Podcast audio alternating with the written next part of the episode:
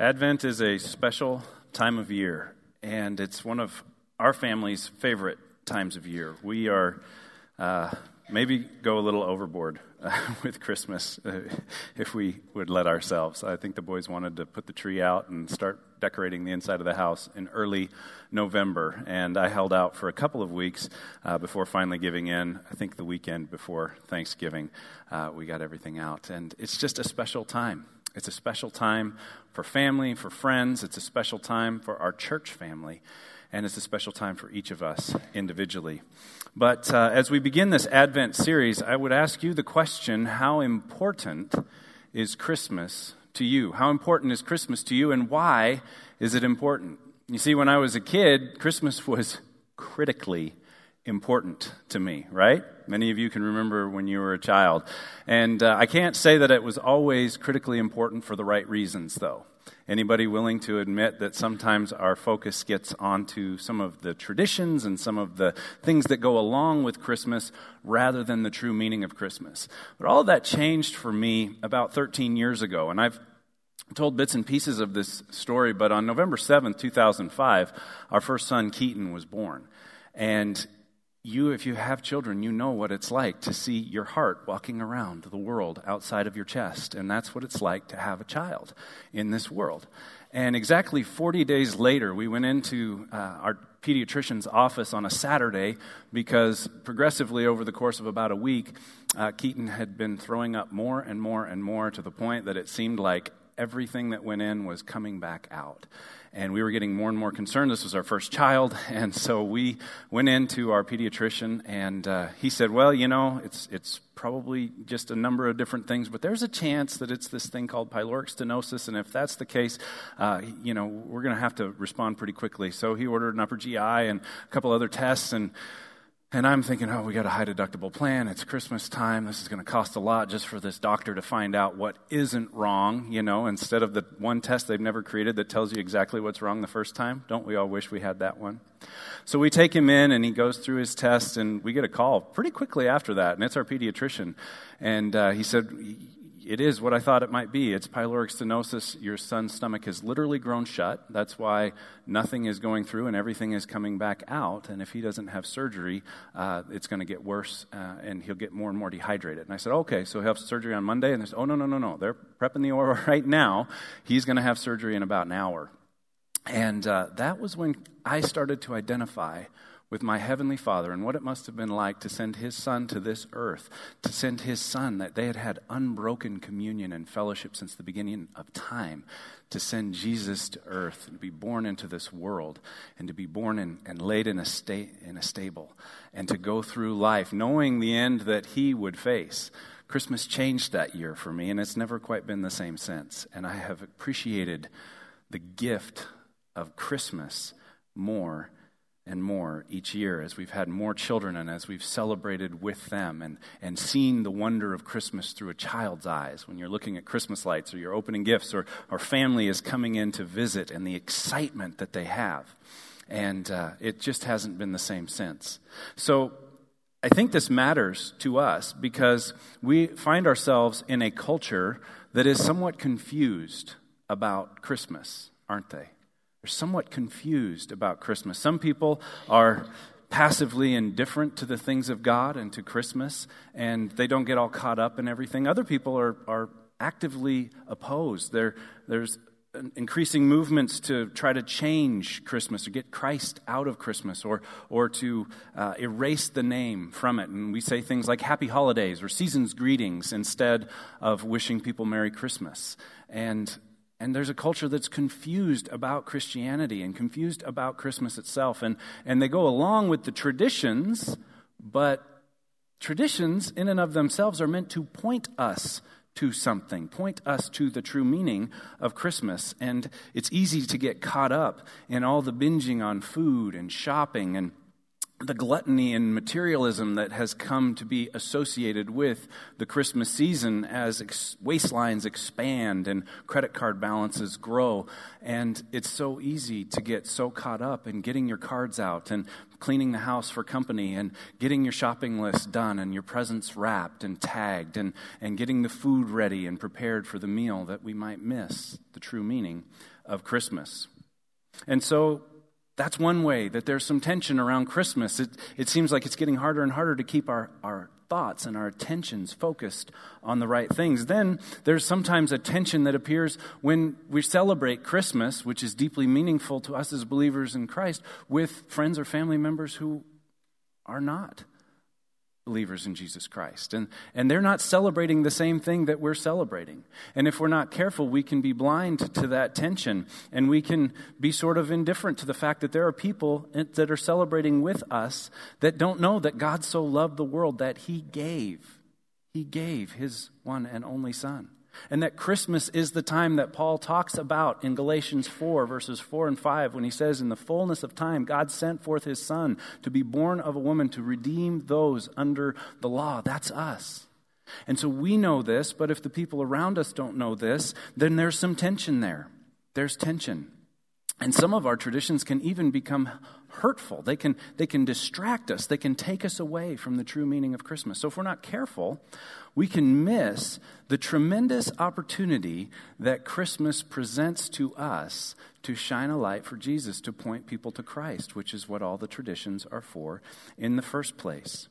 And so that's why we have a series that is titled Making the Most of Christmas making the most of Christmas. When else, besides maybe Easter, is the whole world focused and the whole nation that we live in focused on something that has to do with Jesus Christ? It doesn't often happen. So it presents a tremendous opportunity for us to live authentically in this world. And yet there's this tension that we've talked about. So, how do we do this? And it brings us back to the heavenly minded and earthly good concept that we talked about this summer in August. We had a series that was based on Colossians chapter 3. And we talked about this idea of being heavenly minded, where Paul says, Set your minds on the things above, where Christ is seated in the heavenly realms but also be earthly good. Do some earthly good. As you are heavenly minded, be earthly good. We don't want to be so heavenly minded that we're no earthly good, and we don't want to be so earthly minded that we're no heavenly good. We have to find a way to balance these tensions. And so we're going to pick up where we left off in that series, actually. Heavenly minded, earthly good series ended in Colossians 4 1. We're going to pick up in Colossians 4 2 which brings some application to all that we learned in there. And if you missed any of those, we have a podcast and we've archived our messages, and you can go back to a sermon series and pull up all the messages from that sermon series and review if you want, uh, if you want to do something like that. But in August, we wrapped up in Colossians 4.1. Today, we're going to pick up in Colossians 4.2. And I didn't realize that link uh, until just the last couple of days. I was like, oh, yeah, that's right where we finished off in the heavenly minded, earthly good so I want to pick up where we left off there. This is Colossians chapter 4, and it's page 1834 in your Pew Bibles. If you have one of those with you, I'd encourage you to pick it up and read this with us. Here is what Paul says as he applies this idea of being heavenly minded and earthly good.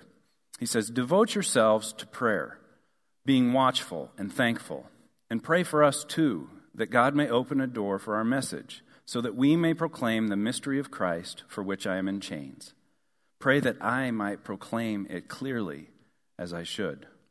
Be wise in the way that you act toward outsiders. Make the most of every opportunity. Let your conversation be always full of grace, seasoned with salt, so that you may know how to answer everyone.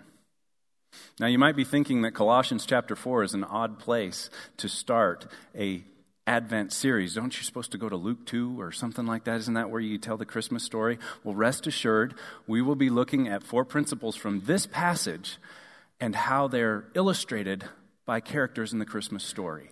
As we move through this, uh, you will see how it all fits together. And so in verse 5 is where we get our title for this sermon series, where Paul says, Make the most of every opportunity. And Christmas is a tremendous opportunity to point people to Jesus. And people will be more likely to accept an invitation to church in the month of December than they will just about any other month. So you should be inviting somebody every week. Research tells us that about one in four or one in five people will accept an invitation if somebody they invite or if somebody they know invites them to church and they don't already have a church home. So that means that if every single one of you invited somebody to church next week, we'd have a 20% bump in attendance. And if you did it every week until Christmas, we'd be completely full in here on Christmas morning. And I think our Savior is worth a full church praising Him and worshiping Him and singing to Him and hearing from Him. So I want to encourage you to do that and to make the most of Christmas and the opportunity that it presents to you. Just to give you a little heads up of where we're going today, we're going to focus on the first exhortation that Paul gives us, and that is to be devoted to prayer, to pray constantly to pray constantly. Next week, we will look at what he asks them specifically to pray for that the gospel would be proclaimed clearly. So we're going to talk about proclaiming the gospel clearly. And that was Paul's request that you would pray for him, that he would proclaim the gospel clearly. So if you have somebody that you would really love to hear the gospel clearly, I'm going to do my very best next week to proclaim the gospel as clearly as I possibly can. And if you want them to be here and see that and hear that, then invite them to church. Otherwise, show up and take notes so that you can proclaim the gospel clearly to the people that God is going to put in your path this Christmas. Week three, we will talk about Paul's exhortation in verse 5 to act wisely. To act wisely. There are things that you can do around the Christmas dinner table that are not wise. That you see some people once a year and you can act wisely and build a bridge between them and Jesus, or we can act foolishly and drive them further apart. So we'll talk about acting wisely. And finally, we'll talk about speaking graciously, speaking graciously as we're exhorted to in verse 6. But first, we're going to start with prayer pray constantly. And we're going to start with that today. And this actually forms uh, the first 60% of our passage as Paul is giving these final instructions to the church at Colossae. He asks them for prayer three times in three consecutive verses. Did you catch that? I think that highlights the importance of prayer. He says, Devote yourselves to prayer, being watchful and thankful. Pray for us too, that God may open a door for our message, so that we may proclaim the mystery of Christ, for which I am in chains, and pray that I may proclaim it clearly as I should. Three times in three verses, Paul asks them to pray. We're going to look into this and dig into this a little deeply. But I want to say something about prayer at the beginning. I heard this uh, from James Dobson. He was talking about prayer, and he said, Prayer is the key that unlocks the door to anything good in the kingdom of God. Prayer is the key that unlocks the door to anything good in the kingdom of God. And then he tells the story of a rookie who was playing for the Chicago Bulls back when the greatest basketball player of all time was playing for the Chicago Bulls. Michael Jordan. You know Michael Jordan, right? Everybody's heard of Michael Jordan. And uh, in fact, his Jumpman logo is one of the most recognized logos in the world. And at the height of his career, this rookie was playing, and they were playing against a pretty poor team. And Michael went crazy. He scored 66 points in that game. And this rookie got his first taste of the NBA in the fourth quarter when the Bulls were up by 30 or 40 points. And he ended up scoring a layup. And after the game, somebody, some reporter had noticed that it was his first appearance in the NBA and asked him, said, What was it like playing in the NBA? He said, Man, my first game was incredible. Michael and I scored 68 points. That's kind of like prayer, isn't it? We pray and we pray and we pray, and then we go and we seek to be obedient to God, and the Holy Spirit comes in behind us. And anything we accomplish is kind of like me making a layup at the end of the game and Michael Jordan scoring 66 points. It's all paved by prayer. The, the, the good that happens in the kingdom of God is going to be on a foundation of prayer. And that's why we're talking about praying constantly, praying without ceasing, praying persistently. That's what this word, when it says be devoted to prayer, that's what it means to pray without stopping. And I've talked before about prayer triggers, right? Prayer triggers, little things that you can place in your life throughout your day that will remind you to pray that will remind you to pray. Red lights are a great prayer trigger. If you're driving along and you see a red light, it can remind you to pray for someone or something, a ticking clock. When you're aware of a clock ticking, I'll often pray a little prayer that says, God, teach me to number my days aright, that I may gain a heart of wisdom. And that's just a prayer habit that I have. Prayers built into different times in my day, before meals and early in the morning and and other things, but you can create prayer triggers. You can put little sticky notes. We had a pastor and his wife pray through one of our houses, and she brought over 15 or 20 little sticky notes with scriptures and things to pray for and put them in different places. And there was one that, that, that just said, Oh Lord, help me now. And it, she put it on the washing machine because we do a lot of laundry in our house. And there were just little things that were throughout our house that reminded us to pray. You can do that too. And that's how you can pray constantly. And I'd be remiss if I didn't remind you that we have times where we gather together as a church to pray. And traditionally we've done this on the second Sunday of the month at 9:30 down in the prayer chapel. And we've actually talked recently about expanding that and offering some different times to gather because maybe that time doesn't work perfectly for you. So maybe an earlier time and a little later time and a time after service where once a month you can gather with other believers and pray together because there's power when we pray together. So I want to encourage you to come next week, and we'll start rolling out some additional times in January.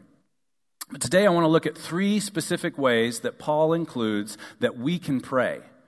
Three specific types of prayer that we are encouraged to participate in in this passage. And the first of those is what he calls watchful prayer. He says, Devote yourselves to prayer, being watchful and thankful. And when I think about watchful prayer, my mind immediately goes to this story in Acts chapter 12. Maybe you're familiar with it. Peter is in prison, and he gets miraculously busted out of prison by the Holy Spirit.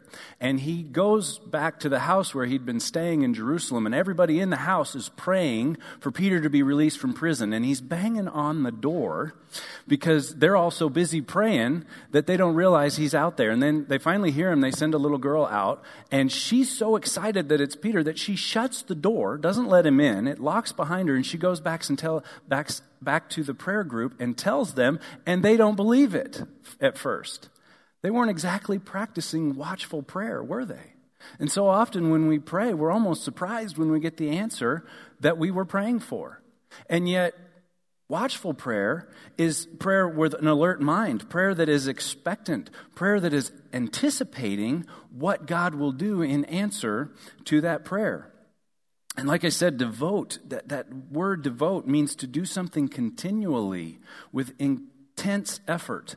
So when we're praying and we're praying watchfully, we're praying and we're actually expecting God to answer the prayer. We understand He may not answer it exactly how we expect, or He may have other purposes behind not answering it exactly the way we pray, but we watch for the answer. We watch for how he is going to move in this situation, how he's going to transform our own hearts in the situation. And we watch for what God is going to do. Just today, we, we lit the hope candle, the Advent candle of hope. And prayer ties us to the source of our hope, to our Heavenly Father. And just this morning in worship, my mind went to one of my favorite prophecies of Christ in Zechariah chapter 9 where it says, Rejoice greatly, O daughter of Zion. Shout, O daughter of Jerusalem. Your king comes to you, righteous and having salvation, gentle and riding on a donkey, on a colt, the foal of the donkey. We read that verse, Zechariah 9 9, around Christmas time. But a few verses later, in verse 12, it says, Return to your fortress, O prisoners of hope.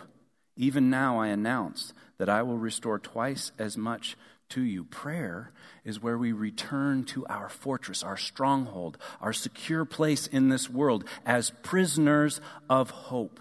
Prisoners of hope, shackled by the hope of God, the hope of heaven, the hope of His purposes bearing fruit in this world.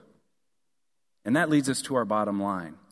Our bottom line today is that praying constantly opens your eyes to see what God wants you to see. Praying constantly opens your eyes to see what God wants you to see. And we'll look at these and how it applies to each of the three ways. The second way that Paul asks us to pray is to pray thankfully. Thankful prayer. He says, Devote yourselves to prayer, being watchful and thankful. Watchful and thankful. Well, thankful prayer is probably the easiest type of prayer for me. It's where I look back at the many blessings that I have received and I give God thanks for them. Thankful prayer is where we establish the, the link between our gratitude and the joy that God wants us to have. It's been said that complaining just gives a second life to your negative experiences. So every time you're complaining about something, you're giving another life to those negative experiences. Thankfulness, gratitude does just the opposite. Have you seen this? It gives a second life to a positive experience or a positive thing. And so, as we list out our blessings and we thank God for those and we talk about them together with other people and we pray thankful prayers, it gives a second life to positive things in our lives. And it reminds us of His goodness, and that produces joy in our lives. Because praying constantly opens your eyes to see the thing that God wants you to see. Do you want do you think God wants you to see all the negative things as you complain about them or to see anew and afresh all the positive things, all the blessings, all the provision, all the protection, all the things that there are to be thankful for? When we pray thankfully and we pray thankful prayers and we express our gratitude to God, it gives a second life to our positive experiences and it helps us to see what God wants us to see. Finally, is intercessory prayer. That's the third one intercessory prayer. Intercessory is a word that you probably don't use very often in a given week unless you're talking about this type of prayer. And it's when we intercede for somebody else. That's what the word literally means. And so when Paul asks us in verse 3 and verse 4 to pray for him, to pray for an open door for the message of the mystery of Christ, and to pray that he would proclaim that message clearly He's asking for intercessory prayer. He's saying, Pray for me and pray for the opportunity to share the message and the ability to proclaim it clearly. And I would beseech you today, throughout the next week, pray every day for opportunities that I will have next week to proclaim the gospel to people that you will invite to church and to people who will be here next week. Pray that I will proclaim it clearly as I should. I'm saying the same prayer that Paul asked for because I believe that there will be people here next week who do not know what Christmas is all about. Not really. And I pray that they would hear and they would understand and they would respond in faith to that. And I think it's interesting that the emphasis is on the message and the mystery of Christ. He's praying for an open door and he's praying for the ability to proclaim clearly what he calls a mystery. And as we intercede, what if we interceded more often for each other in the same way? That I would pray for each of you to have opportunities in the coming week to proclaim the gospel of Jesus Christ to people and that you would proclaim it clearly. And you would do that for each other, and we would all be praying for each other and interceding for each other in that way. There's nothing wrong with for praying for other things, but what if we made it intentional effort to include this in the way that we pray for each other? And so now you might be wondering, well, who represents this in the Christmas story? I told you earlier on that we would we would illustrate each of these each of these examples or each of these uh, each week as we look at the things that Paul tells us to do with somebody from the Christmas story. So I want you to look back to Luke chapter 2 now. Luke chapter 2, and this is on page 1592 in your Pew Bible, if you've got one of those with you. And in Luke chapter 2, we're introduced to uh, one person in particular who I believe represents the idea of praying constantly. And somebody who makes the most of Christmas, the first Christmas, because she was praying constantly. So read verse 36 through 38 with me. There was also a prophetess, Anna, the daughter of Phanuel of the tribe of Asher. She was very old. She had lived with her husband seven years after her marriage, and then was a widow until she was 84. She had never left the temple, but worshiped night and day, fasting and praying. Coming up to them, to Jesus, Mary, and Joseph. At that very moment, she gave thanks to God and spoke about the child to all who were looking forward to the redemption of Israel. Don't you love this passage? I get a kick out of Luke. Luke's a physician. Maybe you knew that. That, that, that the gospel writer, Luke, who wrote the gospel of Luke, was actually a physician. And I have physician friends. I've had physician friends for a long time, and they'll state things very matter of factly. And there in verse 37 or 36, he says, She was very old. Do you think Anna appreciated that? that Luke just drops it in there. She was very old. Not just old, she wasn't just getting along in years, she wasn't a seasoned saint. He just tells it like it is. She was very old in verse 60. And then he gives a little detail that I find pretty intriguing to me. Says she was married for seven years and then had lived as a widow until she was 84. Think about that for a second and do a little bit of math with me. The average marriage age for a young girl in this time was probably the teenage years. So let's just generously suggest she was 17 years old when she was married. Lived with her husband for seven years, was 24 when he died, and was a widow for 60 years. A widow with no Social Security benefits coming in, no life insurance, no Medicare, Medicaid, no government programs to help. Living in a man's world where it's very, very difficult for a woman to make it on her own. And yet we're told she lived as a widow for 60 years. And we find her not railing against the God of Israel, but in the temple, worshiping him, being watchful and thankful. And 60 years of faithfulness culminates in seeing the Christ child, seeing the Messiah in the temple as she was praising, as she was being watchful, as she was being thankful. And what is her response? Her response is to give thanks. Her response is to tell other people, to spread the good news, to, to be a messenger for Christ. We can learn a lot from Anna. She prayed constantly, she was devoted to prayer.